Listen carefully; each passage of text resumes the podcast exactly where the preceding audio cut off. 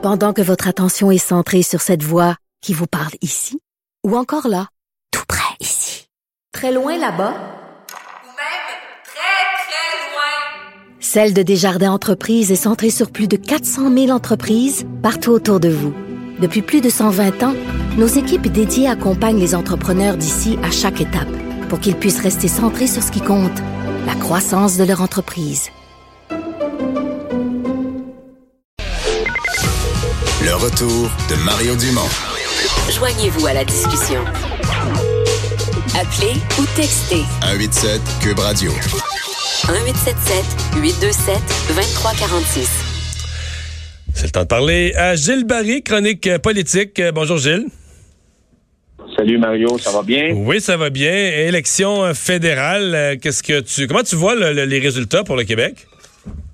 Ben, écoute, c'était un peu c'était l'élection un peu du oui mais un peu partout au Canada. puis moi, je te rejoins, Mario, parce qu'on a eu des discussions politiques souvent. Les libéraux sont toujours forts tout le temps, malgré tout, constamment. Alors, euh, puis l'NPD, ben, dans son cas, a quasiment disparu du Québec. Et le pays en sort, tant qu'à moi, Mario, extrêmement fracturé comme jamais probablement dans son histoire. Euh, moi, ce qui m'attire attire l'attention, c'est les libéraux qui ont eu à peine 15% d'appui en Saskatchewan et en Alberta. Ah, ils sont barrés là, hein?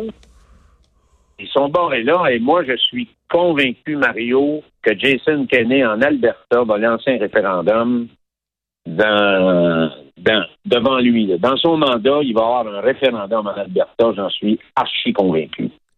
Alors, là, on se retrouve avec un gouvernement libéral minoritaire, mais qui était très dépensier, qui va continuer à être très dépensier, avec l'appui euh, tacite du NPD, qui, lui... Qui est plus, qui est plus dépensier. Ben oui, donc dépensier, gaspilleux, check it sur euh, le dos des citoyens et des citoyennes. Dans un dans une perspective, là, 2020-2021, on va entrer définitivement en récession économique.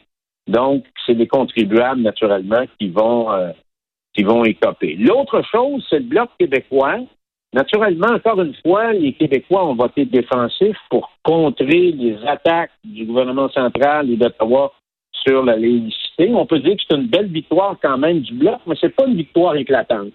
Et moi, Mario, j'étais au Chili, j'ai regardé les, les, les, euh, les résultats un peu de la soirée de la dernière assemblée publique du Bloc dans Richelieu.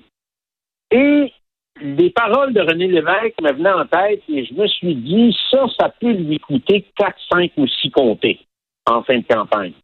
tu veux dire de ramener la souveraineté, là? Ah, convaincu, Mario. Convaincu. Et on, il y a plusieurs comtés là, qui ont perdu par moins de 500 voix. Là. Oui. Donc, euh, moi, je pense que c'est le vote stratégique, là, les commentateurs connaissent ça, puis bon, les politiciens, puis les stratèges, puis les apparatchiks, mais le monde ordinaire, le vote stratégique, ne connaissent pas ça. Mais moi, je peux te dire une chose, que cette Assemblée-là, c'est certain qu'il y a eu un recul d'adhésion des votants qui auraient pu voter. Moi, je suis dans le comté de Châteauguay, la Colle, donc il y, a, une communauté anglophone, allophone, et euh, il y avait une Latina euh, qui était candidate du Bloc. Elle n'a pas perdu par beaucoup, et je suis convaincu que cette Assemblée-là a eu une conséquence sur son sur sa défaite électorale. Alors ça, c'est important.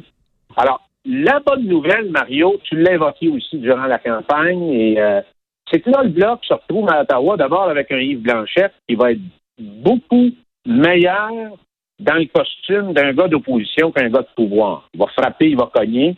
Il y a une belle relève aussi dans, la, dans les euh, nouveaux venus chez le Bloc. Beaucoup de jeunes, beaucoup d'expérience, donc ça va donner un souffle, un élan puis du mordant euh, à la Chambre des communes et pour la défense des intérêts du Québec ils vont être dotés aussi de moyens et de personnel politique.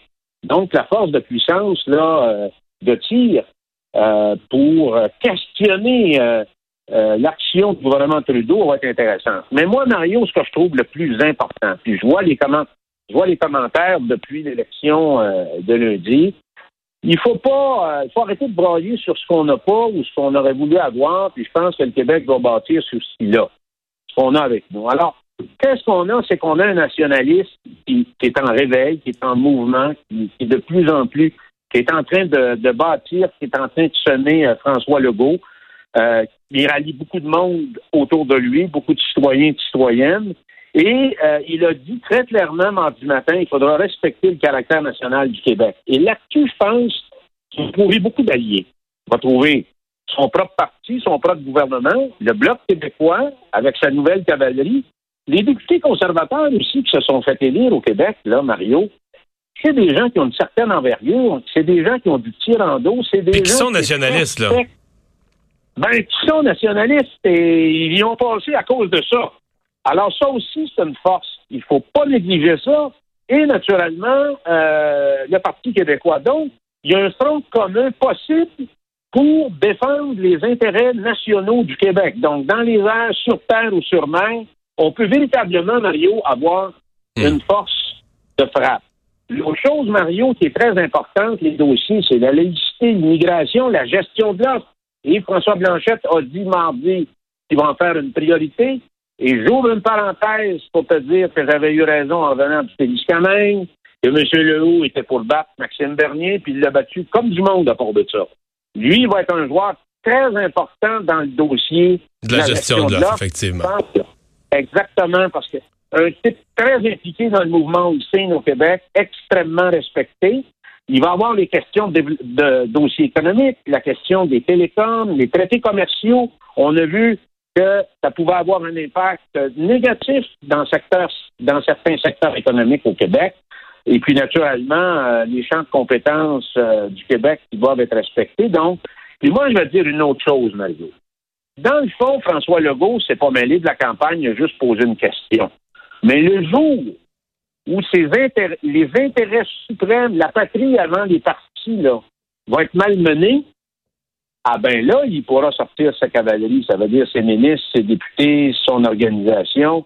Puis il y a probablement d'autres ténors du mouvement nationaliste au Québec qui sont peut-être pas des élus, mais qui pour- pourraient rejoindre cette grande coalition-là. Alors, Justin Trudeau, quand il nous dit de l'élection, je vous ai compris, moi j'ai des doutes. J'ai des doutes parce que dans l'histoire du Québec, Mario, et je me rappelle de ça, le coup le plus ignoble, la plus grande bassesse extrême qui est venue contre le Québec n'est pas venue de l'extérieur, d'un ennemi externe. Elle est venue par un des nôtres, Pierre Trudeau.